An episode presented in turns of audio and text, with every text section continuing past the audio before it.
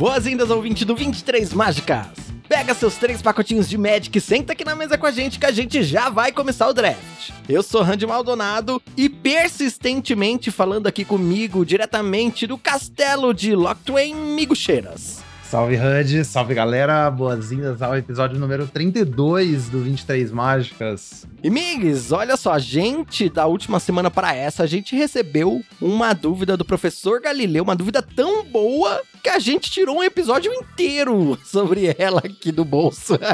Exatamente, a gente foi explorando ali o que, que dava para comentar sobre isso, o que, que dava para responder, acabei mandando uma resposta ali na hora no nosso grupo de apoiadores, então você que tá lá no grupo já recebe as coisas de primeira mão, né? Mas hoje vamos explorar isso aí. Peguei uma literatura ali do Sam Black também para dar um embasamento. Vamos falar bastante de conceito estratégico hoje, vai ser massa. Isso, isso mesmo. Grupo de apoiadores do Migucheiras, apoia.se barra Migucheiras. Mas antes da gente ir pro nosso assunto principal também, abrir os pacotinhos e tal, eu queria lembrar você, para você ajudar o nosso podcast aqui. E como é que você pode fazer isso? Você pode fazer isso ranqueando esse podcast no seu agregador de áudio. Inclusive, amigos, você viu que o Google Podcasts vai deixar de existir? Olha, não tinha a menor ideia. É, olha só, eles anunciaram aí que, que vão fechar, vão virar o YouTube Podcasts agora, eles vão meio que juntar ali forças. Entendi, então agora o YouTube também é um podcast, que viagem. É, então é, vou pesquisar aí em breve 23 Mágicas também no YouTube Podcasts. E aí você também ranqueia lá, gente, hein? Exatamente. Em todas as plataformas que você usar, a gente tá lá. Ranqueia lá. Também você pode seguir a gente nas redes sociais, em 23mágicas, tá bom? E se você quiser ver o Migs jogando Magic, você pode ir no canal Migucheiras, tanto na Twitch quanto no YouTube, que lá tem as gameplays de alto nível dele, de alto uhum. QI. e outra, minhas gameplays também de alto nível lá no canal Eu Countero no YouTube. Como eu disse, a gente recebeu uma dúvida do professor Galileu que entraria aqui no bloco das cartinhas, mas como isso daqui se tornou praticamente o assunto principal da semana, então a gente vai ler a dúvida do nosso grande amigo aqui, professor, só no assunto principal. Então vamos abrir um pacotinho de Magic, né, amigos? Opa, bora!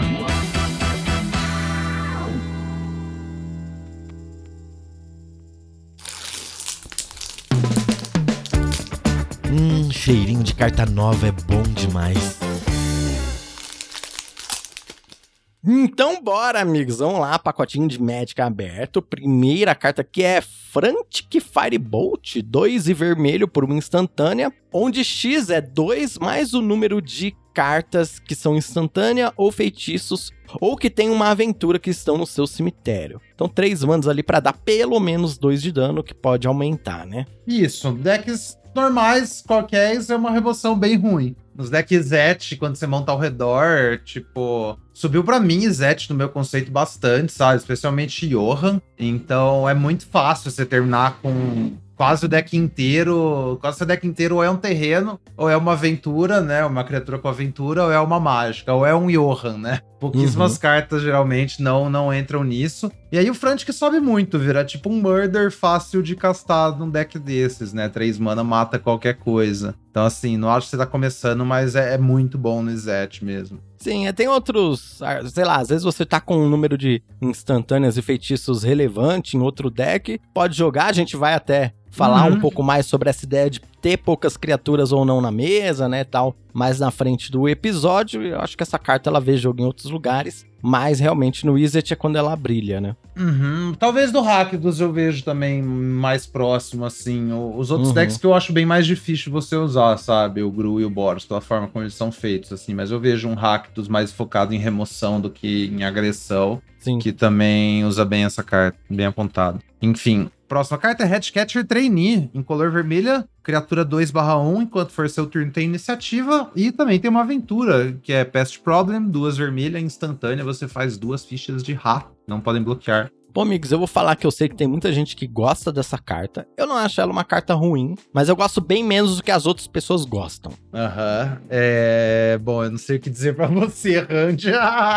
Porque essa você carta é adora. é insana, velho. Nossa, essa carta é ridiculamente forte, saca? Sei lá. É porque a fita aqui, acho que ela é um drop 2, ela é um drop 3 e ela é um drop 5, só que em parcelas. E ela, tipo, tem sinergia com muita coisa da edição, sabe? Tanto com Go Wide, tem um tema de Go Wide, tem o rolê de aventura, que eu acho que ela é relevante. Ela é muito relevante com um papel de herói jovem, porque ela tem iniciativa. Então, acho que, assim, vários, vários âmbitos essa carta bem boa. Não, eu também acho ela boa, assim, mas Tipo, eu já vi gente pegando ela em cima de outras cartas, sabe? Que eu pegaria em cima. Tipo, eu acho ela uma das melhores comuns drop 2 para você pegar, mas. Tipo, ela contra um sigil, sabe? E aí, quem você pega? Eu gosto mais do sigil. Sigil lembrando Vigil. aquele encantamento Ah, que é dois manas, aquele branco que faz um cavaleiro, sabe? Ah, Vigil. Vigil, isso é, tô... o Vigil, é. Sigil. Não, beleza. Ela, ela e Sigil, acho que é um pique. Sigil talvez seja melhor, ou Vigil, né? Ou não, é uma carta próxima. Mas eu tô pensando nas outras comuns vermelhas, tipo, o que, que é melhor que ela fora a Torch the Tower, sabe? Às vezes Cantinha, eu acho que ela tá, tipo, bem lá em cima, sabe? Ah, sim, comparado a outras vermelhas, aí realmente a gente tem uma, uma briga boa. É, então, mas aí eu acho que, tipo, beleza, as comuns premium das outras coisas são melhores, mas eu acho que pra mim ela tá bem alto na minha, na minha priori- lista de prioridades, assim. Ah, lembrando, você que tá ouvindo a gente, se você tá com dificuldade de enxergar quais cartas a gente tá falando, na descrição aqui do episódio você encontra um print com todo o pacotinho aqui pra você visualizar mais fácil, tá bom? Então, se você precisar, só clicar aqui que você já vê tudo. Próxima carta, Heimfur Ray Deer. É isso? Três e branca, uma rena. Um el elk é rena em inglês? É, eu acho que é Alce mesmo, Alce, do Cervo, ou pode ser Rena. É um. Essas criaturas aí. Esse criatura que mora no Polo Norte e puxa o Esses troféu do Papai Noel. Isso. o troféu do Papai Noel. troféu? Eu falei trenó, não é troféu? Falou trenó, eu juro que eu ouvi troféu. Onde tá, onde tá complexo Eu tô muito aqui. maluco hoje, gente. tá Ó, muito galera, vocês estão calor. vendo o que, que o labor, o labor no clima quente faz com a pessoa. O mundo acabando desse jeito e a gente trabalhando normalmente. É muito bom. Bem, enfim, 3 e branco por um 3 4, que sempre que uma- um encantamento entra no campo de batalha sob seu controle, você vira uma criatura que um oponente controla. E é, É, eu acho que eu não botei essa carta no meu deck, talvez uma vez no formato inteiro, pá, na primeira semana, nunca mais. Não faz nada, sei lá. É, também acho que ela não faz. Eu vou falar que se você tem um deck ali de. que tem essa coisa de tapar, você fez esse deck. Ah, Talvez seja uma carta de side pra quando você tá na play, sabe? Mas, tipo, sei lá. é, porque eu acho que ela não é muito. Ela não é muito coerente com as coisas, sabe? Tipo assim, Uhum. o deck de tapar, o deck de que vai ter um monte de encantamento são decks mais defensivos. E ela é uma carta agressiva, sabe? O deck agressivo que vai fazer bom uso da habilidade dela, porque ela. Você não tem encantamento instantânea, né? Tem pouquíssimos, pelo menos. Tipo, instantânea que bota uma ficha de papel, são pouquíssimos. Então ela é uma carta meio esquisita, porque ela não tem um lugar. Então, é, sei lá. É, também não gosto muito dela, não. Enfim, a próxima é comungar com a natureza, aquela verde feitiço. Você olha assim do topo, pode revelar uma criatura, botar na mão e põe o resto no fundo. Eu acho que é meio injogável também. A famosa carta, você põe ela no deck se você tiver dois trigêmeos no deck. Alguma coisa assim, é. Se você tiver duas, três bombas absurdas, quiser achar elas mais. Só que ainda assim você tem que ter, tipo, pelo menos umas 18 criaturas. E aí, a primeira vez que você conjurar isso aí e não achar nenhuma criatura, você vai tirar essa carta do seu deck e nunca mais usar nenhum efeito desse tipo aí. É, exatamente. A próxima carta é Toads to Admire, uma mana verde só, por 1/1 com ar de 2. Paga 3 E verde e coloca um marcador nessa criatura. Marcador mais um, mais um. Ah, ruim também, né? Passa. Essa aí eu achei interessante de falar, porque esses dias eu vi uma postagem bem relevante, viu, Randy? Até vou te mandar pra você botar aí no- na descrição do vídeo. Alguém achou um uso pra essa carta? Sim, é um tipo um Gru, Gru Auras Agro, sabe? Uhum. Eu não sei se eu não mandei lá no grupo de apoiadores, ou se eu mandei e ninguém viu, ninguém deu moral, sabe? Mas eu tô te mandando aí pra você ver, leiam aí, galera. É um guiazinho, assim, um mini guia desse deck. Fundamentos, ó, só pra, pra abreviar pra galera. Aproximadamente 15 terrenos, pelo menos 5 ou mais drops 1. A curva termina perto do 3. Aí suas criaturas têm aventuras relacionadas com combate e você tem remoções eficientes. E a ideia é que você vai fazer esse bichinho aí e botar aquela aura mais 2 mais 2 no turno 2 e vai embora. Hum, é, faz sentido. Uhum. É um, assim, talvez seja É um, um deck plano. que você nunca. É um plano. Eu acho que assim, você pega um deck que você nunca precisa se preocupar em montar no Arena, porque os drafts no Arena não são tão difíceis pra você ter que chegar a esse ponto, sabe? Uhum. Mas. Mas é um deck, velho. Especialmente se você for jogar, tipo, draft mais competitivo, em pod e tal, porque é um monte de carta que a galera ignora, sabe? Então dá pra Sim. você fazer alguma coisa, assim, bacana. E a gente tava comentando antes de começar a gravação sobre essa edição que, sei lá, tem algumas edições que às vezes tudo meio que fica fechado e você é obrigado a achar esses decks hum, disruptivos, assim, que. Aham. esses subdecks e tal, mas nessa edição em específico eu não senti isso até agora, né? A gente até tava comentando, a gente não sente, não tá sentindo nem tão aquela necessidade de todo dia tá olhando os 17 Lands, meio que tá dando Uhum. pra navegar na edição, né? É, tô navegando com os dados na minha própria cabeça e parece que eles estão até certos. Hoje eu tive um momento. Hoje, né? esse- acho que foi ontem, eu tive um momento de validação que eu achei super legal, assim. Eu vi uns pró conversando no, no Twitter, né? Sobre a experiência do Mundial e tal, da preparação. Aí, basicamente, o Alo Umpa lá chegou à mesma conclusão que eu tive, assim, de que, tipo, as cartas boas são. As cartas azuis são boas contra as cartas verdes e ruins contra as vermelhas. Que é aquela Uhum. ideia de metagame que eu tô desde a primeira semana no formato, Sim. saca? Então, tipo, ver que os pró como se juntaram e concluíram o bagulho que eu intuí em alguns dias, assim, eu não tinha certeza absoluta do que eu tava fazendo, mas, tipo, esse tipo de confirmação, assim, eu achei muito massa, sabe? Muito massa. Mas, enfim, eu, eu acho que você falou, tipo, é bom você saber esses decks, porque às vezes vai ser a melhor coisa que for pra você montar. Eu acho que é importante você ter uma noção de como montar os macro arquétipos em geral, assim, os decks mais lentos, os decks mais rápidos, os decks de ramp, mid-range e tal. Porque eu também acho que, assim, a gente comentou que dá pra você meio que fazer qualquer deck nessa edição, mas também não dá pra você forçar nada, eu acho, basicamente. Tipo, não tem nenhum tipo de soft force, assim, é porque as mesas são muito diferentes uma da outra. É. Então, sei lá, eu não acho que você pode pegar um arquétipo sequer da edição e falar, eu vou forçar isso aqui sempre, sabe? Você tem que ter uma, uma maleabilidade ali na hora do draft, porque as mesas estão muito diferentes uma da outra. Cada, cada, cada, cada draft é particular, né? É isso que eu quero chegar. Nossa, eu concordo completamente. Que esse- essa coisa de forçar aqui é bem mais punitivo do que em outras edições, assim. Talvez porque por isso que eu tô curtindo tanto esse formato. Eu tô, nossa, eu tô adorando. É, de força a jogar com deck diferente, né? Você tem Uhum. que tentar as coisas diferentes. É isso mesmo, pô, fazendo troféu de, de Boros e de Mir e as coisas no meio e montando as paradas novas e vambora. Muito bom mesmo. É, a próxima carta é o Ice Out, em color azul azul, instantânea, barganha, é, custa um a menos pra Coljas foi barganhada e você anula a mágica alvo. Acho que a gente já falou sobre essa carta, né? Se a pessoa aqui tá desavisada, um counter é bom. Se você tem as coisas pra barganhar, se você tem Uhum. hatching planes e se você tem coisas pra fazer caso você não use ela, né? Isso, isso. Não, não fica counter em qualquer deck. Pensa se seu deck é o tipo de deck que vai jogar bem contra mágica, né? Porque sem contexto nenhum uma carta fraca. A hora que você monta seu deck ao redor desse tipo de jogada, ela sobe bastante. Próxima carta é Voracious Vermin. 2 e preto por um 2/1. Quando entra no campo de batalha, você cria um rato. E sempre que outra criatura que você controla morre, essa criatura ganha mais um. É, ganha um marcador mais um, mais um.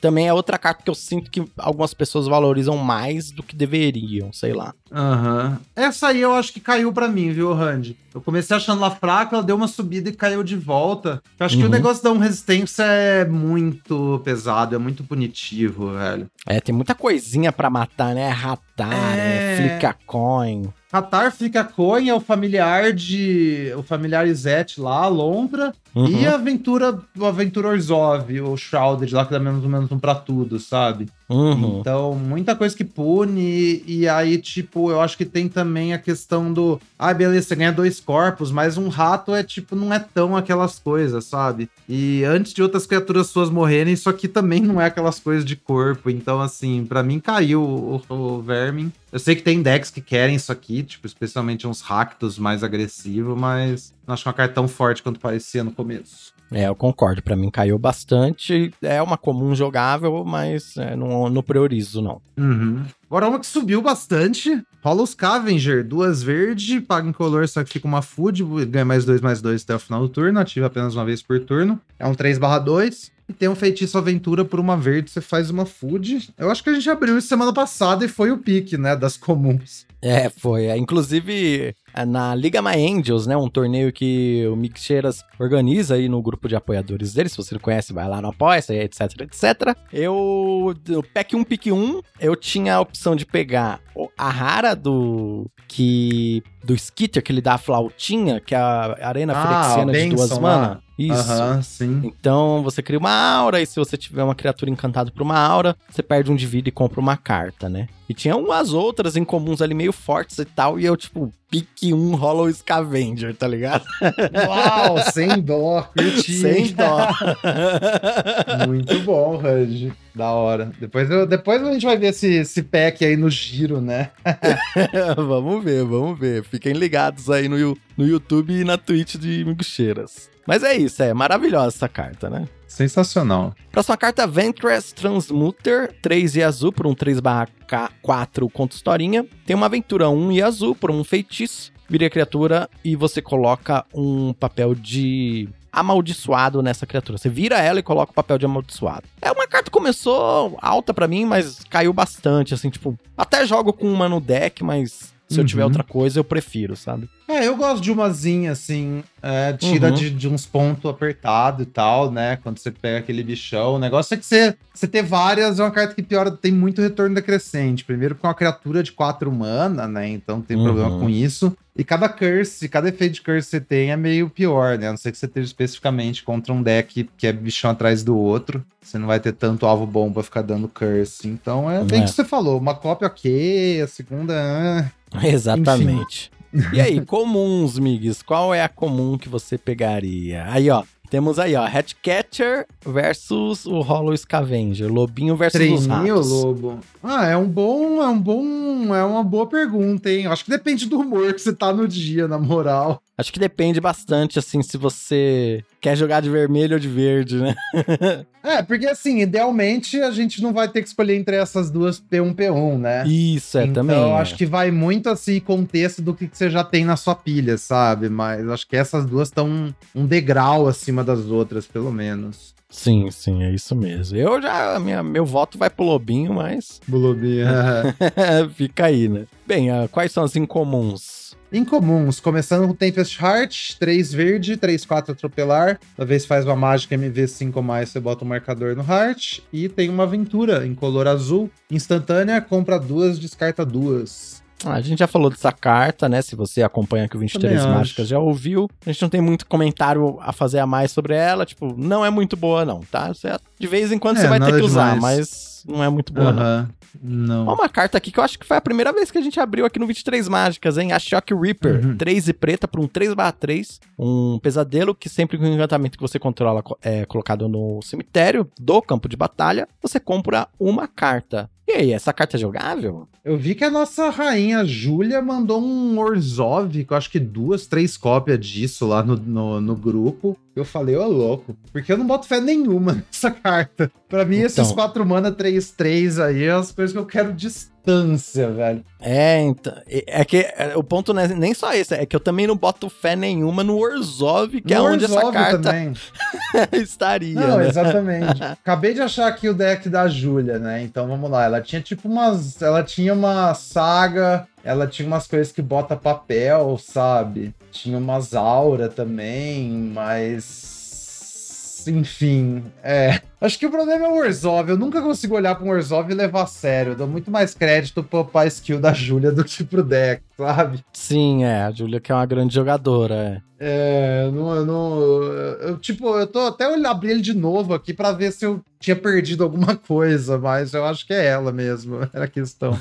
é, o Orzhov você tem que ter umas, sei lá, eu só consegui jogar de Orzhov, tipo, umas bombas e quando eu fui forçado, sabe, a jogar de Orzhov, sei lá. Eu acho que tem, eu acho que tem dois jeitos de jogar de Orzhov. Dois não, um só, na verdade. Que é montar um deck preto, focado uhum. em atrito. essa deck vai ser primariamente preto, e aí talvez você tenha o pacote de cartas brancas, né? Que é aquele pacote Uhum. celebrante, Princesa, Princesa Princesa Takes Takes Flight, uh, Vigil. Uhum. Isso aí meio incidentalmente. E aí você tem simplesmente cartas pretas boas. E aí, às vezes, você vai ter um bagulho desse incidental. Tipo, eu tô olhando o deck da Júlia aqui. A única coisa que tem esse trigger aí de quando um encantamento vai pro cemitério são duas cópias dessa Shock Sweeper, sabe? Ela Uhum. não foi perder tempo com um Tab, com o bagulho das pombas, daquele outro que cresce. Eu acho que essas cartas em geral são ciladas. Sim, é. Então, se pá, acho que envolve isso. Tipo, cartas pretas boas de atrito, um plano coerente. E você usa as cartas brancas fortes também. Tipo, aqui ela tá usando a, a aventura branca e preta, a neva, que devolve coisas pra mão, a rosquinha, que Sim. é uma aventura branca. Então, acho que vai tipo nisso. Eu, eu vou defender a Shock Reaper, pensando que isso aí é um 4 manas 3-3. Compre uma carta que você tem que trabalhar um pouco. No deck certo, é, é a única que é jogável que tem esse efeito, sabe? Os- as outras não são jogáveis. Essa aí é, é- Se substitui, você pensa, ah, beleza, vai. Ok. É porque eu acho que isso aí é o tipo de coisa que você vai receber tarde da mesa também. ah, é, né? também. Você já tá nesse deck, você vai receber tarde. É, É. isso aí. Nunca ia sair, nossa. Opa, um Reaper, vou montar Orzhov, é hoje. Não, galera, calma, calma, não é bem assim. Calma, torcedores, calma. É. A nossa próxima em comum, High Negotiator, também conhecido entre os boomers como Flying Siege Rhino, que é a 3 preta preta, 3 barra 5, tem voar e barganha. Quando ela entra, se ela for barganhada, cada oponente perde 3 de vida e você ganha 3 de vida. Pô, aí eu vou falar que eu também vejo as pessoas, tipo, meu Deus, essa carta é insana, não sei o quê. E, tipo, eu não acho ela ruim. Randy. Eu não acho ela Aham. ruim. Eu não acho ela ruim. Mas eu não acho ela, tipo, mega insana bomba do jeito que as pessoas falam, sabe? Ah, Eu acho que ela é ilegal. Nossa, sério? muito forte em qualquer deck preto, tanto em agro quanto em control. E por ela ter escrito a palavra barganha nela e ser tipo uma carta premium e cara. Então você sempre vai ter coisa pra barganhar. E liga seu Hatching Planes e o Escambau, velho. Pra mim essa carta é tipo uma das melhores em comum, assim. Não o tier 1 de incomuns, mas sei lá, o tier 2 de incomum se passa, sabe? Acho que eu levei a sério demais. Teve um episódio que a gente gravou que você falou: não, que a gente tem que exigir muito das cartas.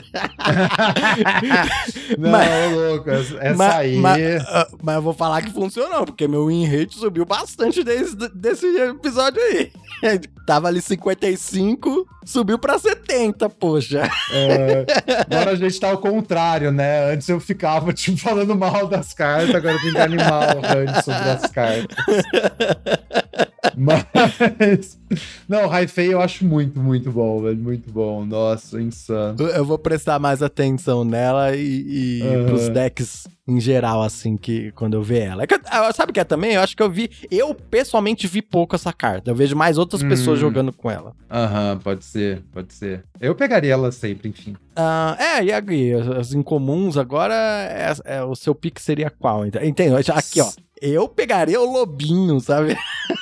Você pegaria o Lobby acima de High Fei? Bota fé. eu pegaria, eu pegaria. Aham, Aham. é. Mas agora, você falando, eu fiquei agora querendo testar, entendeu? Quero, quero ver. Ah, é porque um dos, decks mais legais pra mim é Dimir. E isso aí joga. Eu quero jogar mais Dimir, sabe? Coisa pessoal mesmo. Uhum. E Golgari é muito bom. E aí Orzhov eu preciso montar um dia, porque não é possível, sabe? Que o bagulho seja tão injogável mesmo. Então, é, acho que é isso aí. Bem, a próxima carta aqui, ah, nossa, essa carta é sensacional, é o Elemental do Churrasco, meu Deus! Uma mana vermelha por um Elemental fazendo um churrasquinho 1 barra 1 ameaçar, que quando dá dano de combate a um jogador, você coloca um marcador nessa criatura, né? E aí Marcador você- de espeto. É um marcador de espeto, é. E aí você pode, assim que você fizer isso, você pode sacrificar essa criatura se você fizer. Você exila os, os X cards do topo do seu grimório, né? Sendo X o número de marcadores de espeto dessa criatura. E aí você pode jogar esses cards esse turno. Não, essa arte é fantástica, galera. Pra quem ainda não viu, procure aí Elemental da Churrasqueira. É um- uma criatura de fogo. espe- Não, é indescritível.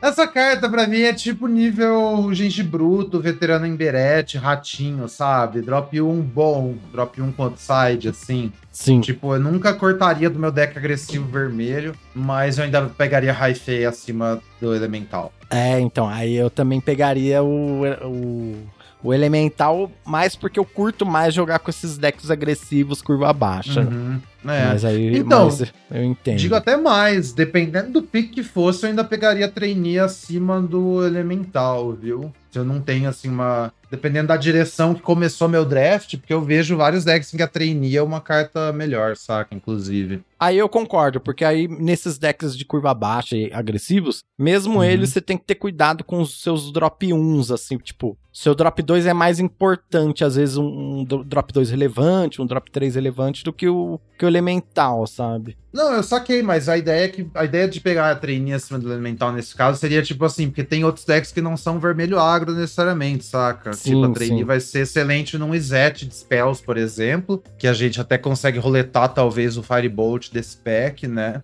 Uhum. E, por exemplo, então a trainee você vai jogar no deck de spells ou até num hack dos mais control, se pá, porque ela faz tanto corpo. Então você ganha no atrito e aí você, uh, ela fazer três corpo é bem relevante do que o elemental, mas sei lá. Se eu já sei que eu tô num Boros agro, por exemplo, aí eu acho que o elemental é melhor, saca? Uhum, não, boto fé. E qual que é a nossa carta de contos encantados? Defesa do coração. 3 verde, encantamento. No começo da sua manutenção, se o oponente controla três ou mais criaturas, você sacrifica a defesa do coração. Procurando seu Grimório por até dois cards de criatura, coloca esses cards no campo de batalha, então embaralha. Olha, eu nunca joguei contra nem com essa carta. Me parece bem legal. Eu montei um deck já com isso aí. Aí. Aí. Acho que eu comprei duas vezes. Teve uma vez que eu comprei, eu tava, tipo, sem nem, jogada nenhuma pra fazer. Meu oponente tinha duas criaturas, eu fiz isso aí, meu oponente nunca jogou outra criatura o resto do jogo, teve que, tipo, se virar com duas, sabe? Isso aí Uhum. foi uma jogada interessante. E teve uma vez, outra vez que eu joguei isso aí, o oponente tinha três criaturas, o oponente desvirou, usou uma remoção na própria criatura. Pra não Caraca. deixar eu trigar isso, velho. Então, assim, é, eu nunca desencadeei isso, mas o que acontece se desencadear? Você vai pegar dois glutão e botar em jogo, saca? Seu oponente não pode deixar você trigar isso. Essa é a fita, velho. É, a oponente usou a emoção da própria criatura. Que é isso, gente? É. Eu acho que essa carta, assim, desequilibra muito um jogo, saca? Eu acho que você tem que tomar algum cuidado com essa carta pra você não terminar com um deck meio muito lento, sabe? Que você não afeta o board cedo. É, mas você não devia fazer em nenhum formato, né? Mas cuidado assim se todo seu early game for tipo setup, porque a hora que você faz defesa do coração você já tá muito pra trás, talvez, e aí você não Sim. consegue, tipo, seu oponente consegue manter só duas criaturas e te passar assim, sabe? Sim, então, sim. e você ter criaturas na mesa também incentiva o seu oponente a fazer mais criaturas, né? Pra passar através de suas criaturas. Aí a melhor hora de você fazer a defesa é quando já tem três criaturas já também. Então, eu acho que ideal, assim, você quer ter algumas cartas caras pra você puxar com a defesa, mas quer ter, de certa forma, uma curva baixa pra você afetar o board antes dela cair também, pra ela ser mais eficiente. Sim, boto fé. E a gente vai falar um pouquinho sobre algumas coisas aqui. O artigo do Sam Black que a gente vai comentar aqui no episódio também fala sobre essa ideia de jogos que você vai ter muitas criaturas em jogo, jogos que você vai ter poucas criaturas. Essa é uma carta pra você se pensar nisso também, né? Bem interessante isso. A gente vai, vai chegar lá, né, Migs? Hum, vamos chegar lá, mas é, já que você falou, inclusive notar que tem várias matches que você vai querer tirar ela pós-side, sabe? Mesmo que ela seja uma das melhores cartas do seu deck Game 1, Uhum. tem jogos, tipo, especialmente se seu oponente viu ela Game 1, se seu oponente tá com um deck mais lento, que consegue te matar com uma ou duas criaturas só, Uhum. um deck de Shonker, sabe? É melhor você tirar essa carta Game 2 do que comprar ela e ser totalmente played, tipo, fazer um 4 mana nada, porque seu oponente sabe o que tá vindo.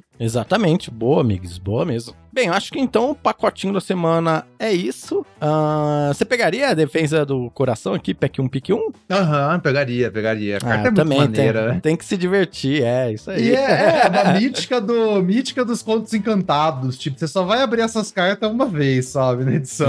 Aproveita a sua chance, velho. Exatamente, é isso aí. Mas bem, então, pacotinho finalizado, vamos para o assunto principal da nossa semana.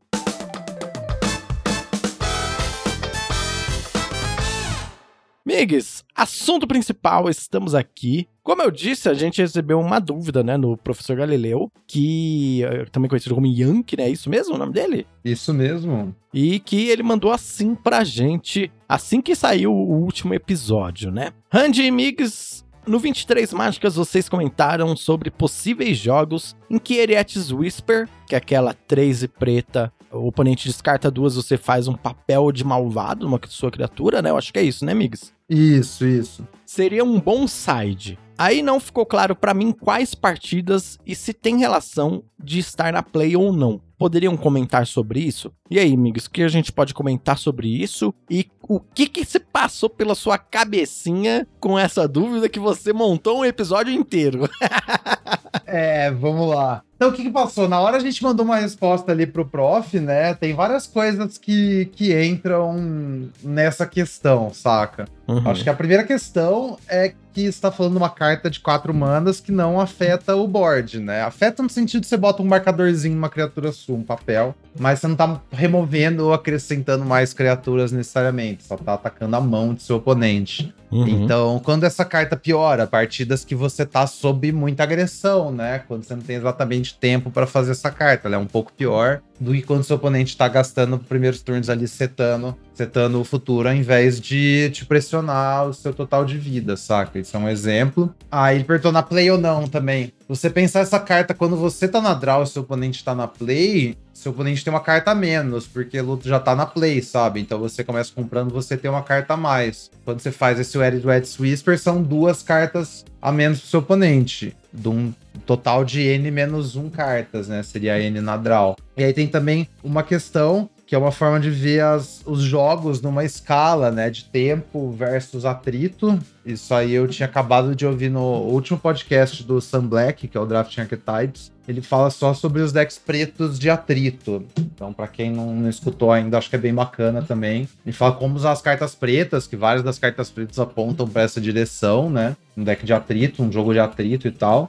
É, que é exatamente essa questão de ter pressão na mesa ou não. Então, se você tem pressão na mesa, o jogo é sobre tempo. Se não, o jogo é sobre atrito. E aí a questão é que eu lembrei do, de um artigo que o Sam Black escreveu mais profundamente sobre essa própria noção de, de tempo e atrito, né? Que é um artigo que chama Elvis Visionary. Elvis Visionary é, o, é a criatura verde, em color verde, um barra um, quando entra você compra uma carta. Uhum. Versus Elder Fang Disciple, que é a de Kaldheim, em color preta, 1 barra 1, quando entra seu oponente descarta uma carta. Beleza, então peraí, vamos lá. Temos aqui algumas coisas para considerar. Primeiro que, sobre a dúvida, basicamente é, se você não tá sendo agressivado, então a Eriatil Whisper fica melhor, na Draw ela é melhor, né, nesses Uhum. jogos que são sobre recursos, etc. E você disse sobre atrito. O que seria exatamente atrito? Então, acho que essa é a ideia que a gente vai chegar é pegar o artigo aqui, porque tem uma própria sessão que o, que o Sam Black entra nisso, né? Eu acho que assim. E aí eu fui reler esse artigo, sabe? E eu fui reler esse artigo, eu achei esse artigo tão denso, tão cheio de coisa, tipo, tem tanto conceito aqui que eu acho que dá pra gente realmente passar um episódio inteiro lendo e discutindo esse, esse artigo e trazendo pra, pra galera qual que é a ideia, saca? Sim, é porque realmente, assim, essas duas cartas que você comentou são duas cartas que custam duas manas. É uma criatura 1 barra 1 as duas cartas. Só que uma compra uma carta e a outra faz o oponente descartar uma carta, né? Isso. Eu acho que à primeira vista, o que acontece é que você pensa assim, nossa, mas elas são a mesma coisa, ué. É um tipo um É. dois, um dois por um. Exatamente, especialmente quando a gente aprende a jogar Magic e ensina o conceito de card advantage, né? Em geral, quem tem mais vantagem de cartas ganha, saca? Então, ah, se eu faço uma Divination, Quick Stud, né? Pago 3 mana, tô comprando duas cartas. Isso é um 2 para 1. Então, beleza, se eu ficar o jogo inteiro castando Divination, eu vou ganhar? É bem assim. Quem dera. É, quem dera, exatamente. 2 mana, 1 barra 1, quando entra, compra uma carta. Isso é um 2 para 1, porque você fez uma coisa e comprou uma carta. 2 mana, 1 barra 1, seu oponente descarta uma carta, é um 2 para 1, porque você fez uma coisa e o oponente descartou uma carta. Mas então, é mesmo. E card advantage é realmente uma coisa tão, tão universal assim, tão agnóstica de contexto, pra você sair, tipo, medindo as coisas em questão de card advantage. E aí o que o Sam Black tenta fazer nesse artigo é trazer um meio que um outro framework, né, pra gente entender os tipos de jogos que a gente gente entra e, e um pouco mais a fundo, sabe? Onde que é o visionário é melhor do que o Elder Fang, onde que eles são piores, onde que eles são equivalentes e mais importante por quê, saca? E isso acho que dá para tipo abstrair para todos os tipos de cartas e, e formatos e aí acho que eles, Eds Whisper, especialmente, é um, é um grande exemplo disso, né? Então a ideia da gente ler esse artigo aqui é trazer esses, esses fundamentos aí pra você pensar o jogo também nesses, nesses termos aí, sabe? Que são o atrito, o tempo, o jogo grande e o jogo pequeno. Beleza, então temos aí agora quatro conceitos. Tinha dois, você subiu para quatro agora, amigos. Isso, vamos, vamos lá, lá, então. Por, por onde você quer começar desses quatro conceitos aí? Vamos começar então. O que, que é, o que, que é um. Vamos lendo o artigo aqui, basicamente, né? Primeiro conceito, o que o, que o Sam Black fala é tipo assim: que todas as cartas ou votam por um jogo grande ou votam por um jogo pequeno, de certa forma. Vamos okay. pensar que existe um contador de cartas, tá? O tamanho de um jogo, a gente. Vamos supor que o tamanho do jogo é o tamanho de cartas que estão envolvidas no jogo. Então eu não me liguei, você não me ligou, a gente vai começar um jogo com 14 cartas. Todo turno, esse número vai subir um, porque alguém tá comprando uma carta. Só que toda vez que a gente trocar, então eu ataco com o meu 2-2, você bloqueia com o seu 2-2, o jogo tá diminuindo duas cartas, porque essas duas cartas vão pro cemitério, né? Ok. E assim, isso é o básico do básico, né? Claro que terreno não é a mesma coisa, criaturas de tamanhos diferentes não são a mesma coisa, etc. Mas vamos simplificar assim, então, que tem um número de, de coisas, um número de objetos ali envolvidos num jogo. Um número de retângulos. Isso, retângulos, pode ser. Então, assim, qual é a questão? A questão é que você tem que ter um deck que faz um plano de jogo condizente com uma dessas duas direções. Geralmente, seu deck vai querer fazer um jogo pequeno ou um jogo grande, né? Então, você tá destruindo recursos no jogo. Cartas fazem um jogo pequeno são cartas que trocam. Remoções, por exemplo. Toda vez que eu uso uma remoção numa criatura sua, a gente tá diminuindo o número de retângulos no jogo por dois. Um meu e um seu. Se eu usar uma cólera, matar cinco criaturas, a gente tirou seis retângulos do jogo. Se eu uso um descarte, a gente tá tirando retângulo do jogo, etc. Sim. Enquanto toda vez que eu tô comprando carta, eu tô rampando, eu tô fazendo, tipo, múltiplas fichas com uma carta só, persistentemente criando recursos, você tá aumentando esse número de, de recursos no jogo, né? E aí Sim. você tem que pensar, tipo, aí dá um exemplo aqui de um deck que focado em jogo pequeno, que é o Temur Delver no Legacy, sabe? Então, para quem não conhece, eu vou tentar falar brevemente. a ideia é você botar um Delver, né? Que é uma criatura humana 1 barra 1, que eventualmente vira uma 3-2 voar, e fazer tudo que você pode para parar seu oponente, né? Fazer Disruption, fazer anula barato, é, cartas super eficientes que trocam por um custo muito baixo enquanto seu Delver ataca. Isso é um tipo de deck que é um jogo pequeno, né? Porque você quer interagir com tudo que seu oponente faz, e quando você tem um jogo pequeno, qualquer coisa é muito mais impactante. Então aquele seu 3/2 voar, ele vai ser impactante o suficiente para ganhar a partida, basicamente, né? Porque você não vai deixar o jogo progredir muito além de entrar alguma coisa que poderia ter um impacto maior que esse Delver, por exemplo, né? Sim, sim, faz sentido, é. Tipo, se, a, nesse jogo pequeno, imagina só que então num jogo pequeno, é, imagina que a gente, a gente tá pondo uma situação aqui imaginária, tá, ouvinte? Imagina só, jogo pequeno. Cada pessoa só vai ter uma criatura em jogo. Então quem tiver a melhor criatura tá com vantagem nesse jogo pequeno, né? É mais ou menos nesse sentido também, né? É isso. Isso, e aí se eu conseguir botar uma criatura cedo e te impedir de botar qualquer criatura pelo resto do jogo, que é isso que o Temur Delver tenta fazer, ou sei lá, eu só vou deixar você botar uma criatura quando ela já for completamente irrelevante, sabe? Quando você estiver morrendo pro meu Delver. Uhum. É isso que eu quero fazer, eu quero botar o Delver e interagir o suficiente para você nunca sair disso. Enquanto que o contrário, por exemplo, é um deck de Primeval Titan, que é uma criatura de 6 mana 6-6, quando entra ou ataca, você pega dois terrenos no deck e põe em jogo. Geralmente você tá acabando o jogo com esses terrenos que você pega, sabe? Uhum. Então tudo que você quer antes do Primeval Titan é mais terrenos para você fazer seu Primeval Titan, e aí ele vai aumentar ainda o jogo e é assim que você ganha. Então, essas ideias, eles estão indo por, por caminhos distintos, né? Uhum. Por que, que isso importa? Porque você sempre vai ter um gargalo num jogo, saca? Por isso que é importante a gente pensar nisso. Todo jogo de Magic é sobre alguma coisa que é limitada, sabe? Sim, pode ser as cartas na mão, pode ser a mana que você tem disponível. Isso, é. Pensa os recursos básicos que a gente tem no Magic, né? São cartas na mão, a gente compra com sete, todo turno compra uma. São nosso, nossa reserva de mana. A gente pode fazer um terreno por turno ou não, e todo turno ela, essa mana volta, né? Porque a gente desvia os nossos terrenos. E a gente tem o nosso total de pontos de vida. Uhum. Que importa no sentido que se você não tiver mais vida, você perdeu. Então você não pode fazer mais ações. Então é o,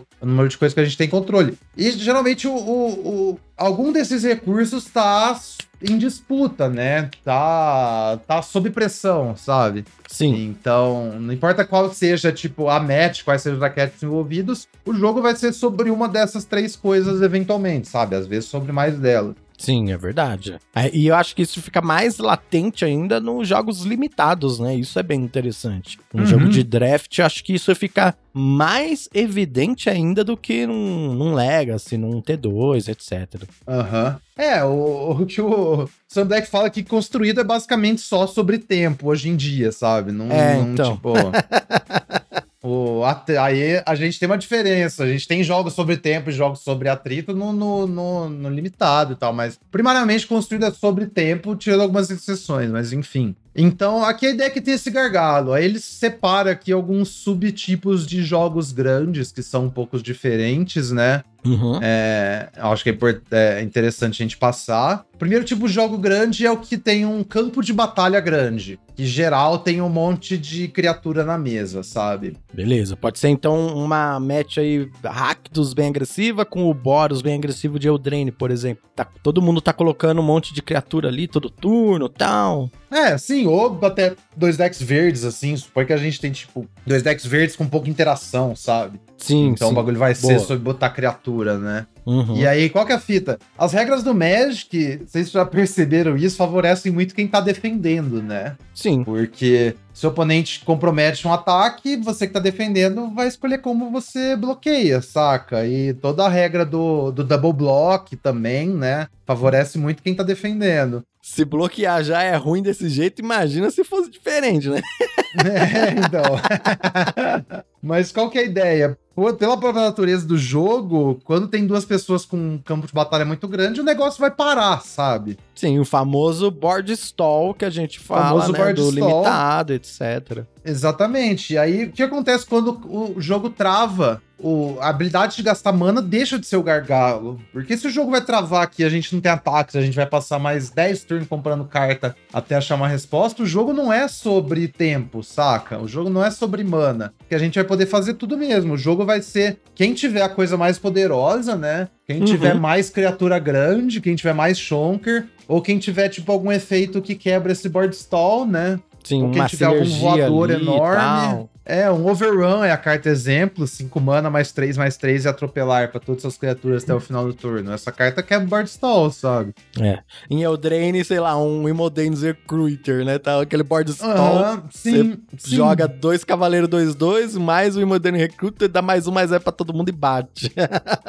Mas essa é ideia aqui que até que o Sam Black menciona, que quando você tem esse tipo de efeito no seu deck, seja overrun, antífona, própria recruiter, qualquer coisa dessa que tipo quebra o board stall, o seu plano pro seu deck em geral então deve ser entrar no board stall, sabe? Se você tem uma ferramenta que inequivocadamente ganha os board stall, você já tem uma ideia de um plano pro seu deck. Fala, ah, eu vou travar a mesa aqui, é nóis. Eu já tenho como ganhar os jogos que eu travar a mesa. E aí você vai construir o seu deck votando por um jogo pequeno, por um jogo grande, perdão, que entre num board stall, saca? Você já tem uma ideia de um plano. É aquela coisa, se não tiver entrando no board stall é porque você tá ganhando, e se entrar no Uhum. board stall, você vai ter a Vai ter um de condição de, sair, é o jeito de ganhar, Isso. exatamente. Mas é isso, priorize que você simplesmente não morra antes. Tipo, priorize que esse negócio do o tempo não seja o gargalo pra você, sabe? Se seu Como que você perde com um deck que tem overrun? Se o oponente te matar antes da mesa travar. Então, trave a mesa, saca? Faça isso, Sim. preserve sua vida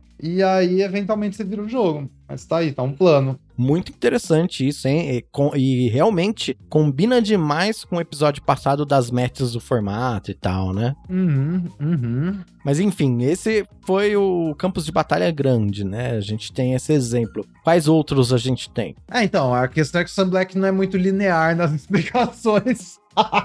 Aí ele vai entrar de, de tempo versus atrito agora, antes de pensar em outros tipos de jogos, né? Porque. Ok. Então, definir, porque, tipo assim, tem esse negócio. Um jogo de tempo, quem ganha é quem não deixa o oponente usar todos os recursos, né? Sim, ou seja, a ideia do tempo é eu tô usando recursos e usando a minha mana toda, todo turno, melhor do que você. Melhor do que você. e, Teve é, um turno que você não usou todo o recurso, ou eu te impedi um, um turno ali de usar os seus recursos e tal. E aí eu tô Isso. ganhando porque eu tenho pressão na mesa e tô ganhando o jogo de. Por isso que é tempo, né? Eu, eu coloquei um clock na mesa ali. Isso, eu coloco na mesa, sua obrigação é reagir, só que eu tenho interação mais eficiente do que você tem reações, saca? Sei lá, então. É bem isso, mas a questão é essa: o, o gargalo é humana, você não deixar seu oponente gastar humana, e aí quando você ganha um jogo que você ganhou no tempo, seu oponente tem três, quatro cartas na mão, sabe? A questão é que ele não pôde castar todas. Total, boa. O atrito, o jogo de atrito é o contrário. É a pessoa que ganha é a pessoa que acaba com os recursos do oponente, não é a pessoa que não deixa usar os recursos. Então, num jogo de atrito, o jogo vai acabar, eu vou ter, tipo, algumas cartas na mão, você não vai ter nenhuma, sabe?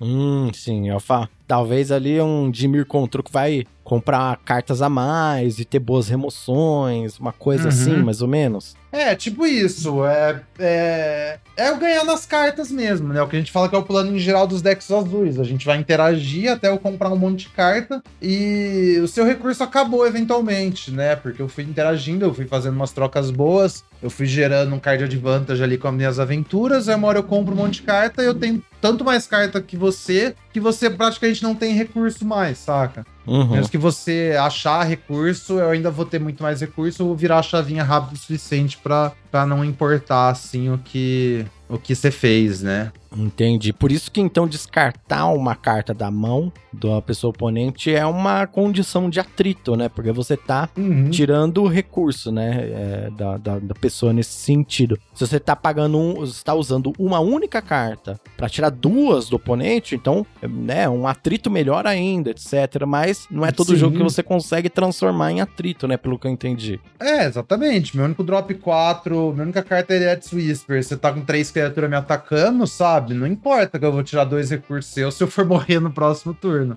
Uhum. É essa é a questão. Aí você tem que entender que tipo de jogo você tá, né? Por isso que, tipo, aí geralmente as partidas ou são sobre tempo ou sobre atrito, sabe? É difícil que a Uhum. partida seja sobre ambos, né? Tipo, a não ser que ela meio que mude, tem alguma carta que muda muito a textura do jogo, e aí você vai me pegar porque eu não, não sei dar um exemplo, sabe? É, também não consigo pensar em alguma coisa assim. Se você ouvinte que tá aí pensou em algo, manda pra gente.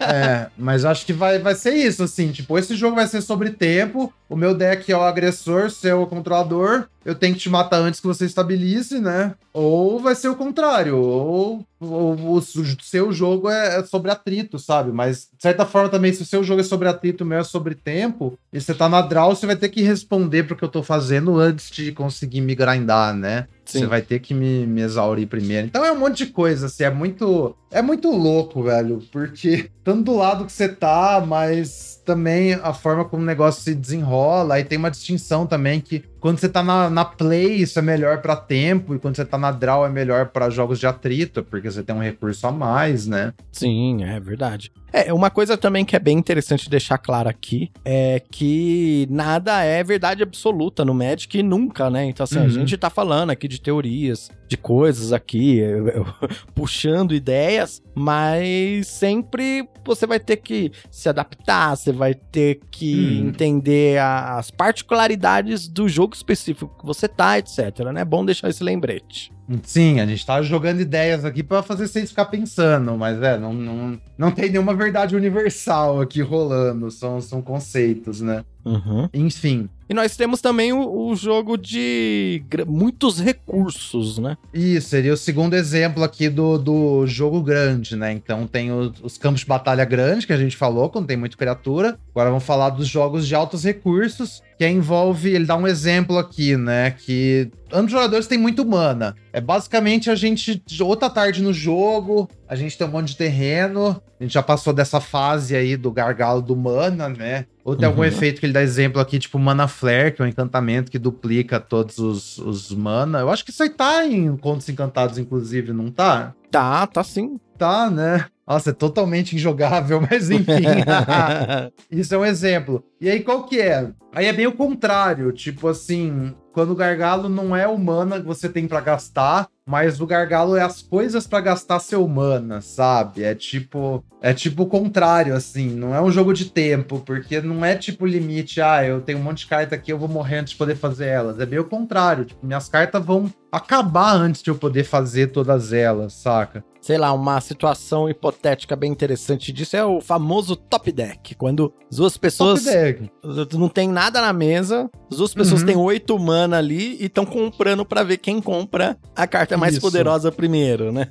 Exatamente. É, a gente tá no top deck, é tipo isso. É meio que parece um jogo de atrito, né? Mas é um jogo grande ao mesmo tempo que a gente tem muito mana, sabe? Então é meio esquisito. E quem ganha na, na situação de top deck? Quem tem mais carta cara no deck, sabe? Quem tem mais tijolo. Essa uhum. é a uhum. coisa. É que você não pode automaticamente montar um deck só com tijolo, porque você vai ter problema nos jogos que não são sobre isso, né? Sim. Mas seu deck precisa ter, um, sei lá, um ou outro tijolo, porque senão também nessas situações você vai ficar capenga, né? A não ser que, que você tenha um plano muito consistente de, de jogo grande, né? De várias criaturas tal. É que tal, seu plano é, tipo, talvez o seu deck é tão bom em fazer tijolo, sei lá, os seus tijolos têm uma aventura, por exemplo, que o seu plano é chegar nesse estágio, saca? Sim. Então, sei lá, eu joguei com, com Simic às vezes. Você tem, tem, tem alguns decks que eu vejo, tipo, você tem um monte Sim. de aventura que interage, né? Ah, então, pelo na Gatekeeper, pô.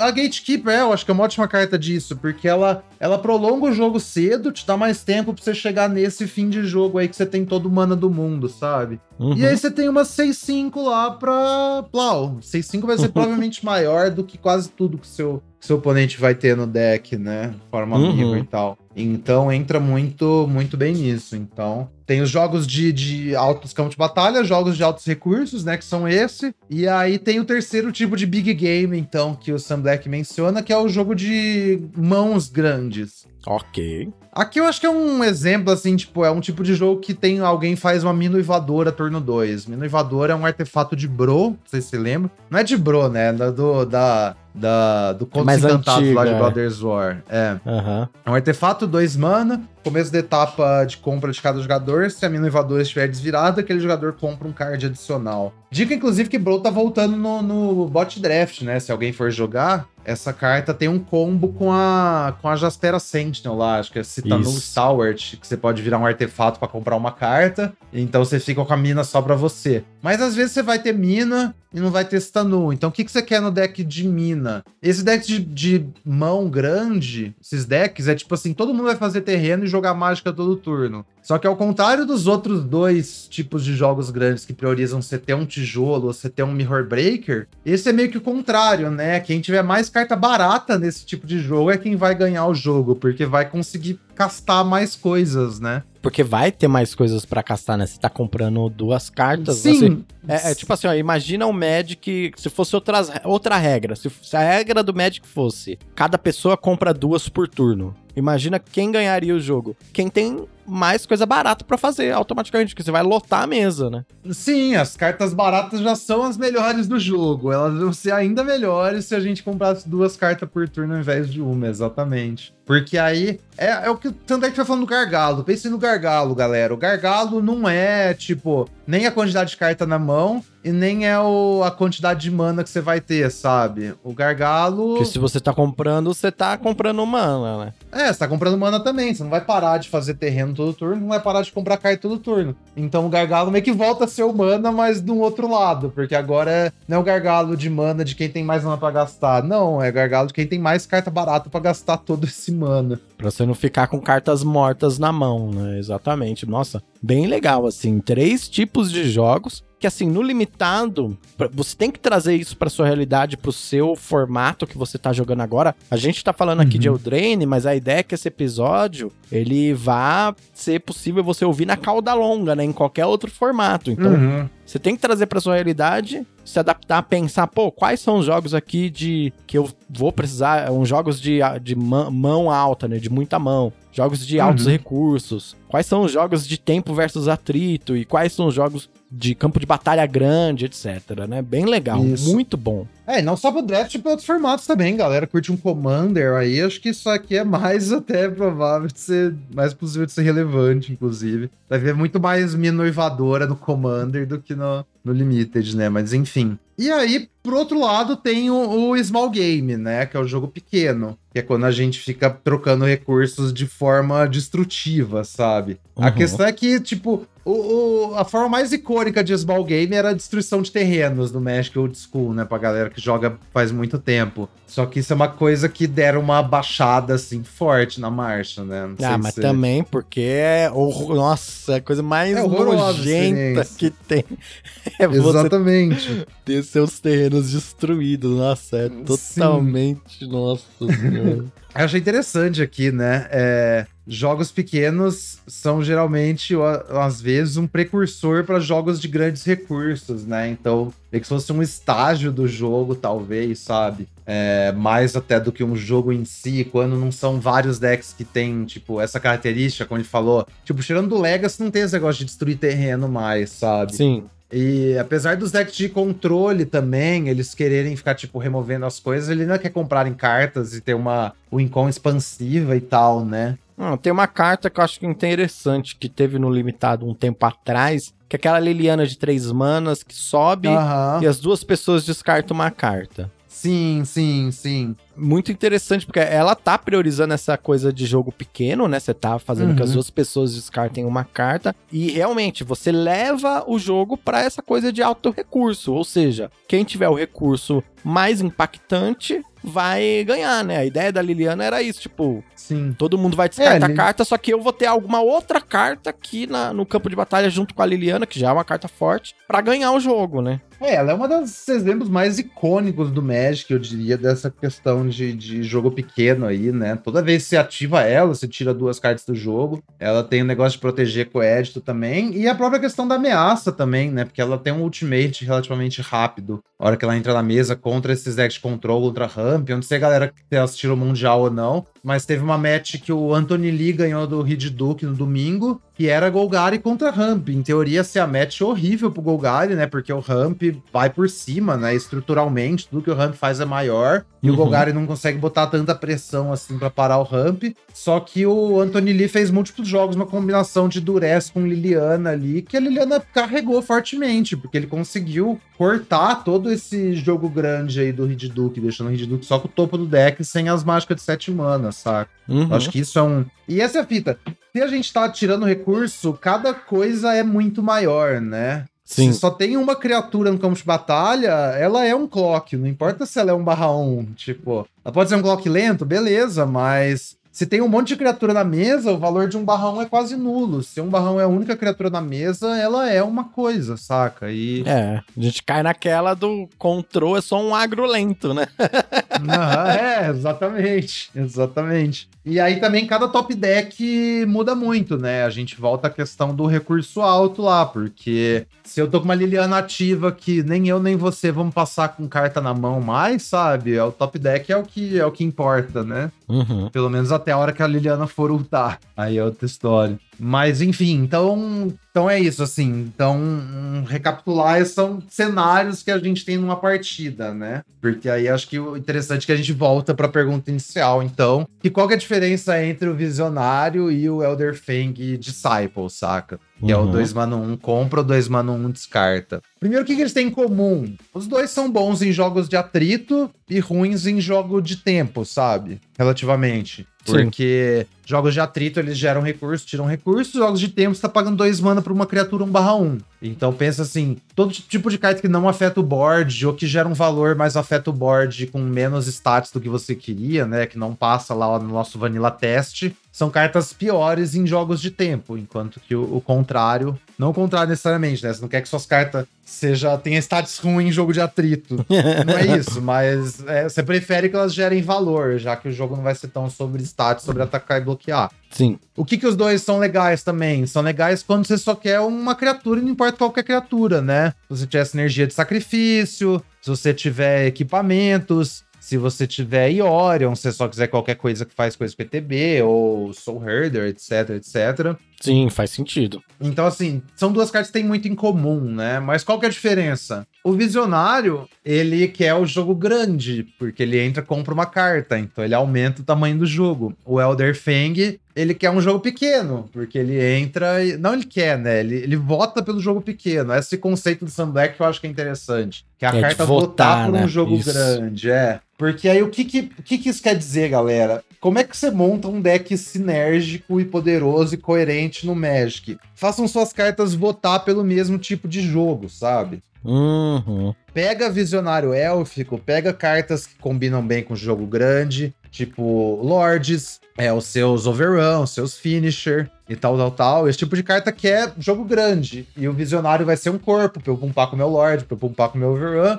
E vai comprar uma carta pra eu achar o meu, o meu Lord, meu Overrun mais cedo. Então, meu deck Sim. tem um plano e o Elvis Visionário ajuda esse deck nesse plano porque ele faz uma coisa que aponta, que vota pelo mesmo tipo de jogo que as outras cartas do meu deck, saca? Enquanto que se eu pegar esse mesmo deck, Monogreen Elfos, tirar meus Elvis Visionary, botar quatro Elder Fang Disciple, que é a criatura de descarte, que que eu- onde que eu quero chegar exatamente, saca? O que, que eu tô fazendo? Tipo, o que que meu oponente descartar uma carta vai necessariamente me ajudar com o meu plano de pumpar minhas criaturas e encher a mesa e tal, saca? A ideia é o seguinte, né? Você tá comprando uma carta ali acelerando o seu plano de jogo. Se você tiver com o seu plano de jogo de encher a mesa e não sei o quê, o oponente descartar não tá te ajudando no seu plano de jogo. E é, não importa. Não importa, é ao contrário é a mesma coisa. Se o seu plano de jogo é acabar com os recursos do oponente, depois sacrificar o elfo, fazer uma outra coisa grande e ganhar o jogo só com uma criatura tal, a, pessoa oponente descartar uma coisa importa mais do que você comprar algo, né? Porque a ideia é você não.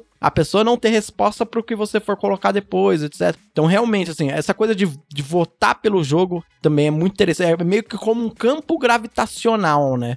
As cartas elas puxam o seu deck ali num campo gravitacional pro jogo pequeno, pro jogo grande. E, e eu sinto até você falando assim que Marcha das Máquinas a gente tem muitos exemplos bons disso. Se eu, sabe, tinha muito essa coisa de às vezes você terminar num deck e eu ver muitas pessoas assim. Talvez em Eldraine Aham. aqui esteja acontecendo isso também. De algumas pessoas que não devem estar conseguindo fazer troféu, assim, de- sabe? De sentir que o deck tá. Ah, sei lá, ele tá meio cá, meio lá, tá faltando alguma coisa tal. Às vezes é por isso, porque a- as suas cartas estão votando pra coisas diferentes, né? Sim, você tem que você tem que entender, né? É, Pensar, tipo, pra que lado meu deck vai, sabe? Qual que é a minha estratégia? Que eu acho que, mais uma vez, a dica de hora que você for montar seu deck no final de draft, tire todas as cartas dele. Aí você Uhum. começa com as cartas melhores. E aí você vê, a partir dessas cartas melhores, o que, que essas cartas querem, sabe? Que tipo de jogo que essas cartas me levam. E aí você vai montar o seu deck com as fillers que correspondem a esse, a esse Isso. tipo de carta, sabe? Isso melhorou tanto o meu gameplay, Migs, que você não tem ideia. Não tem nenhum Aham. deck que eu pego hoje em dia que eu. Ah, vou cortar. Não. Toda vez que eu termino um deck, eu prefiro tirar tudo, começar do zero e montar o deck com a pool que eu tenho. Melhora, eu acho que a nossa capacidade de montar decks com pools limitadas, seja Aham. no selado ou no draft. E realmente, assim, seu deck fica muito melhor, assim, quando você começa do zero. E você. Porque ali realmente você tá montando o seu plano, né? Você não tá só É. utilizando as cartas que foram aparecendo pra você. Não. Você vê e fala: não, peraí. Turno 1 eu quero fazer isso, e turno 2 eu acho que eu quero fazer isso e tal, e etc. E, e realmente vale muito a pena você que tá ouvindo fazer isso. Tira tudo do deck e monta de novo. Isso, monta de novo e, é, usa suas melhores cartas de base. O seu, o seu core ali é o que vai decidir pra que lado você quer montar suas cartas e siga elas, né? Então, aí depois aqui o seu eu acho que essa é a frase mais importante do artigo, sabe? De forma mais ampla, preste atenção se seu deck quer jogos grandes ou jogos pequenos e não use efeitos ou cartas que votam pelo tipo errado de jogo, saca? É, acho que essa essa é a ponte-chave, assim, é não, não ficar incluindo carta aleatória. Ah, essa carta é boa, não sei aonde, não sei o quê. Mas ela tá, ela tá pertencendo ali ao, ao seu plano, saca? Uhum. Ou ela é boa só em outro deck, velho. Tipo, ela é uma carta dourada de outra cor e você não sabe, etc. Aí, enfim. Aí aqui, então, quando que o Disciple é melhor, né? Se o Visionário é melhor com jogos grandes, quando exatamente que o, que o Disciple é melhor? Que, assim, claramente é quando você quer votar por um jogo pequeno. Mas quais são os critérios? Aí ele dá uma, uma ideia aqui que eu achei bem legal, velho. É quando o seu oponente quer votar por um jogo grande, mas você só tem, tipo, carta 1 para 1 ou 2 para 1, você não tem essas cartas que tem, tipo, escala infinita. Se todas as suas cartas votarem por um jogo pequeno, por um jogo menor, separa a sinergia do seu oponente, saca? Isso eu achei uma parada bem interessante, velho. Porque então é, é, assim que você tem um plano, sabe? Meu oponente quer ir por cima. Quando você quer trazer essa Eretz Whisper, saca? Então, assim, o deck do meu oponente vai por cima do meu. O oponente tá, montou o ramp aqui do Rei de Duke, sabe? O oponente tá votando pelo maior jogo possível, vai travar a mesa, encher a mesa de tijolo e virar o jogo. Como é que eu vou ganhar disso? Uma forma é atacar algum recurso de forma a impedir seu oponente. Então, esse esse plano aí do recurso do ataque da mão, sabe? Então eu tenho meus dois Hopeless Nightmare, eu vou trazer mais dois Eretz Whisper, eu vou tentar jogar em algum outro ângulo aqui do que meu oponente tá, tá jogando, saca? Eu vou voltar pelo jogo pequeno, eu vou destruir recurso, impedir que meu oponente faça o próprio plano de ter um jogo grande. Imagina se Elder Fang Disciple, 1 barra 1, quando entra o oponente descarta uma carta, fosse disponível em Eldraine. Tem muitos desses decks Boros, tem boas criaturas que tem um de resistência. E, se, e qual que é o problema de jogar contra esses decks Boros? Quando você tá na draw e ele tá na play, ele tá colocando pressão. Agora, se você tivesse na draw com a criatura 1/1 que descarta uma mão do oponente, mesmo se descartasse um terreno, seria muito punitivo para ele e você estaria colocando um corpo para bloquear ali um 2/1 do oponente, um ratinho, um qualquer coisa assim, sabe? Então, assim, é, é, realmente, né, você votar pro jogo pequeno quando o oponente tá querendo votar pro jogo grande, realmente pa parece uma ótima estratégia, né? Sim. Ou se você já vai supor que seu deck vai votar pelo jogo pequeno desde o começo, que eu acho que entra no, no episódio do, do Sun Black, que tá explicando como jogar com esses decks pretos de atrito, né? Que eu acho que, assim, também me deu, me deu, deu um up no formato, me deu um outro ponto de vista. Que aí você muda o seu, o seu, o seu estilo de jogo, já pensa, né? Em como se adaptar para isso, né? Se, se, se, é isso que vai acontecer, o que, que eu posso ter para me adaptar, né? Uhum. É, você já vai planejar o jogo pequeno desde o começo, sabe? Então exaurir recurso. E aí é o um negócio, qualquer coisa ganha quando você quando seu oponente não tem nada, sabe? Qualquer 1 barra 1 é um clock, né? Então você consegue ter muita troca e aí usar uns cards de advantage pra você ter mais carta e qualquer coisa que sobrar na mesa ganha. Eu acho que tem muita, muitas cartas pretas apontam nesse sentido. E aí quando você vai parear com qualquer outra cor, eu acho que dá para pensar num, num deck assim, viu? Você pensar na, base preta e vou votar por jogos pequenos, saca? Bem legal. Eu vou deixar na descrição aqui do nosso podcast, claro, esse artigo aqui e também esse outro artigo aí que você comentou do Sam Black falando sobre como jogar com as cartas pretas. Mas enfim, aí ele casta aqui uns. Ele, ele também continua aqui com alguns exemplos mais pontuais. Eu acho que é legal a gente trazer para para fins de completude, né? Mas se vocês quiserem, vocês ler o artigo lá também. Equipamentos. Equipamento é melhor com o que descarta do que o que com compra, né? Por quê? Uhum. Um equipamento é um mana sync, né? É uma coisa para você botar o seu mana quando você não tem mais nada para fazer, saca? Então, tipo assim, e custa mana para usar o equipamento. E cartas que você compra também custam mana para usar. E o equipamento também só pode equipar uma criatura de cada vez. Então, se seu plano é fazer um campo de batalha grande, ele também não, não vai poder ativar todas as criaturas, né? De formas gerais, essas cartas que são mana sinks, são mais valiosas em jogos pequenos também, né? Porque se eu espero que a gente vai ter menos carta na mão, seja porque eu tô gastando minhas cartas na mão, destruindo suas cartas na mão ou suas criaturas, a gente vai ficar naquele cenário que ninguém tem nada. Então, se eu tiver uma permanente na mesa que eu posso botar meu mana e me gerar recurso, alguma vantagem de alguma forma, acho que um exemplo é Collector's Vault, por exemplo, sabe? Uhum. Collector's Vault é uma carta que, tipo, num jogo de tempo ela é injogável, porque ela custa 4 mana para você dar um looting, sabe? Não tem como você sobreviver num jogo que tá sendo sobre tempo, o seu oponente tá te pressionando, se você tá ativando o Vault. Só que Sim. no jogo de atrito é exatamente o contrário. Se a gente tiver com uma, uma mesa estável aqui vazia no top deck, meu oponente faz Vault, eu sei que eu perdi. Porque agora Elu não vai ter mais draw morto, vai ficar fazendo tesouro para barganhar ainda para as coisas, vai achar o que precisa antes, sabe? E ter um lugar para constantemente gastar o próprio mana, né? Uhum. Então, Vault, eu não tô lembrando de outros mana sinks repetidos assim em Eldraine agora, exatamente. Mas achei bem interessante isso que você disse, porque, por exemplo, Vault mesmo é uma carta que performa melhor no selado do que no draft. Então aí quando a gente coloca nessa coisa do limitado, é, talvez seja assim uma afirmação muito grande para se fazer, mas é possível até pensar assim, selado prioriza um pouquinho mais jogos pequenos e de atrito, enquanto draft prioriza um pouco mais jogos grandes e de tempo, sabe? Acho que tem um pouquinho essa separação, né? Pelo menos desse formato, né? Outro formato pode mudar, mas no geral é isso, né? Eu acho que em geral é isso mesmo, Han. Já você intuiu bem isso aí, porque no draft a gente monta o deck e tem essa energia, sabe? Uma, as cartas do meu deck melhoram as outras cartas do meu deck se eu tô montando meu deck direito, né? Com um plano em mente e tal. É, enquanto que no selado a gente fala que no selado todas as cartas têm que se carregarem por si só, né? Uhum. Elas não podem depender das outras cartas do deck para serem boas. Então é bem sobre isso mesmo. Selado é mais sobre atrito e draft é mais sobre tempo em comparação. Bem legal, porque até na hora de montar o seu deck de selado, você pode colocar isso na sua mente e vai mudar um pouco o jeito como você enxerga suas cartas, como você enxerga sua pool, né? É uma coisa uhum. bem interessante de levar aí para os próximos Arena Opens, por exemplo. Opa! Inclusive a gente não comentou, mas vai ter outro Arena Open de Eldraine, viu, galera? Verdade. Vocês viram aí, mas vai ser no final de outubro, se eu não me engano, dia 28 e 29 de outubro. Pode ser que seja 21 e 22, eu não tenho certeza agora, mas vocês conseguem conferir isso lá no site da, da Wizards. Mas vai rolar, vamos ficar de olho que tem mais doleta chegando.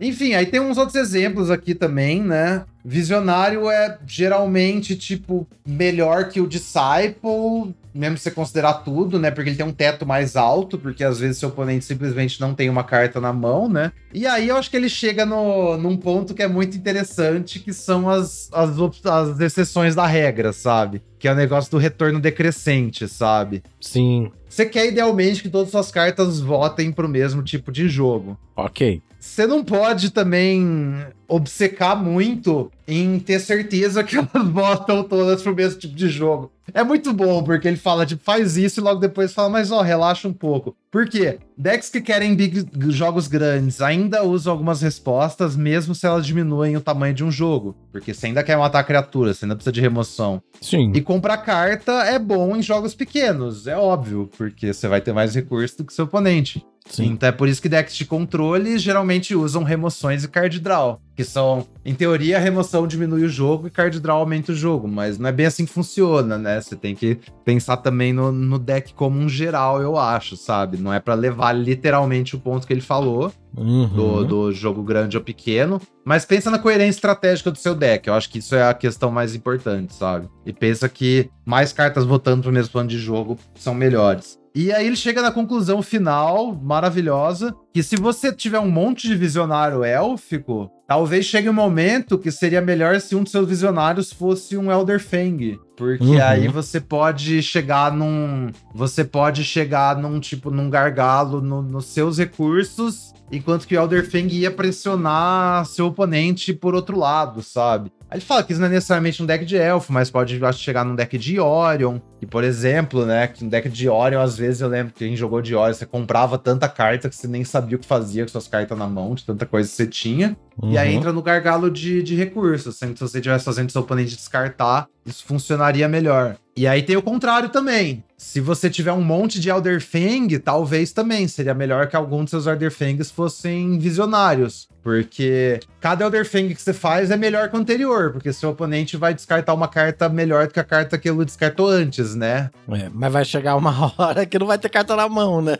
não vai ter carta mais, exatamente. Então, assim, a conclusão é que os incentivos no Magic levam para alguma forma de moderação no fim das contas, sabe? É por isso que Magic é um dos melhores jogos de todos os tempos, porque esse xadrez maluco de milhões de possibilidades, que não existe verdade absoluta, né? Mesmo a gente discutindo tudo isso aqui, né? Não adianta você só colocar um monte dessas cartas no seu deck, que também não vai funcionar. Se você colocar só a carta de atrito, vai ter uma hora que você não vai ter o que atritar. o que atritar, sim, exatamente. E é isso, galera. A conclusão é que, assim, são ideias. No fim das contas, tudo é sobre ter um plano de jogo uhum. e sobre ver como suas cartas vão integrar esse plano sobre como você vai fazer um plano a partir de suas cartas. A questão é que é um pouco mais interessante você pensar em o que exatamente é esse card advantage que a gente fala, né? Se você tá botando cartas no jogo, você tá tirando cartas no jogo, qual que é o contexto que essas cartas estão sendo tiradas e colocadas, né? Quais que são os pontos ali que interessam essas tirar e colocar, né? Onde que isso é uma vantagem, onde que não é. É muito mais, é uma forma muito mais completa da gente conversar do que simplesmente, ah, fiz um 2 para 1 um ali. O que é um 2 para 1 um exatamente, sabe? Essa é a questão. 2 para 1 um pode ser basicamente qualquer coisa, ainda mais hoje na era dos retângulos, né? Basicamente todas as cartas fazem duas coisas. Mas é uhum. é isso. O que, que, o que, que é card advantage? Vai variar muito no contexto do jogo, no contexto da carta. E a ideia aqui era trazer um pouco para vocês, um pouco de ideias para considerar isso tudo aí. Perfeito, que maravilha, amigos. Mais um episódio aí teórico bem rebuscado, com bastante coisa legal, que vai ficar aí no, na cauda longa para você, pessoa que tá ouvindo, poder ouvir em qualquer edição, relembrar as ideias. Você que é iniciante aí no draft, tenho certeza que sua mente se abriu para muitas novas possibilidades também. E se você tem uma outra ideia, um comentário interessante sobre o que a gente falou aqui e tal, manda uma cartinha pra gente em 23mágicas@gmail.com, que a gente vai ficar muito feliz em ler aqui. Inclusive, né, mais uma vez pontuando que todo esse episódio foi graças ao professor Galileu que mandou uma dúvida pra gente fez o Mig refletir sobre todas essas ideias me mandou o artigo do Sam Black, a gente discutiu e tal, e chegou em todo esse episódio maravilhoso, né, Migs? É isso aí, galera. É, não deixe de conferir o trabalho do Sam Black, uma pessoa muito didática, tem um podcast chamado Drafting Archetypes, eu já mandei pro HUD botar na descrição. Mais uma vez, valeu, prof, e valeu, HUD, acho que é isso, né? É isso, o Sam Black tem o cabelo maluco mais legal de todos, adoro o cabelo maluco dele. E é isso. É, a gente fica por aqui. Obrigado, Mix, por mais um dia de 23 mágicas. Valeu, Hud. Valeu, galera que acompanhou. E a gente se encontra na próxima semana com o próximo episódio de 23 Mágicas. Até mais, pessoal!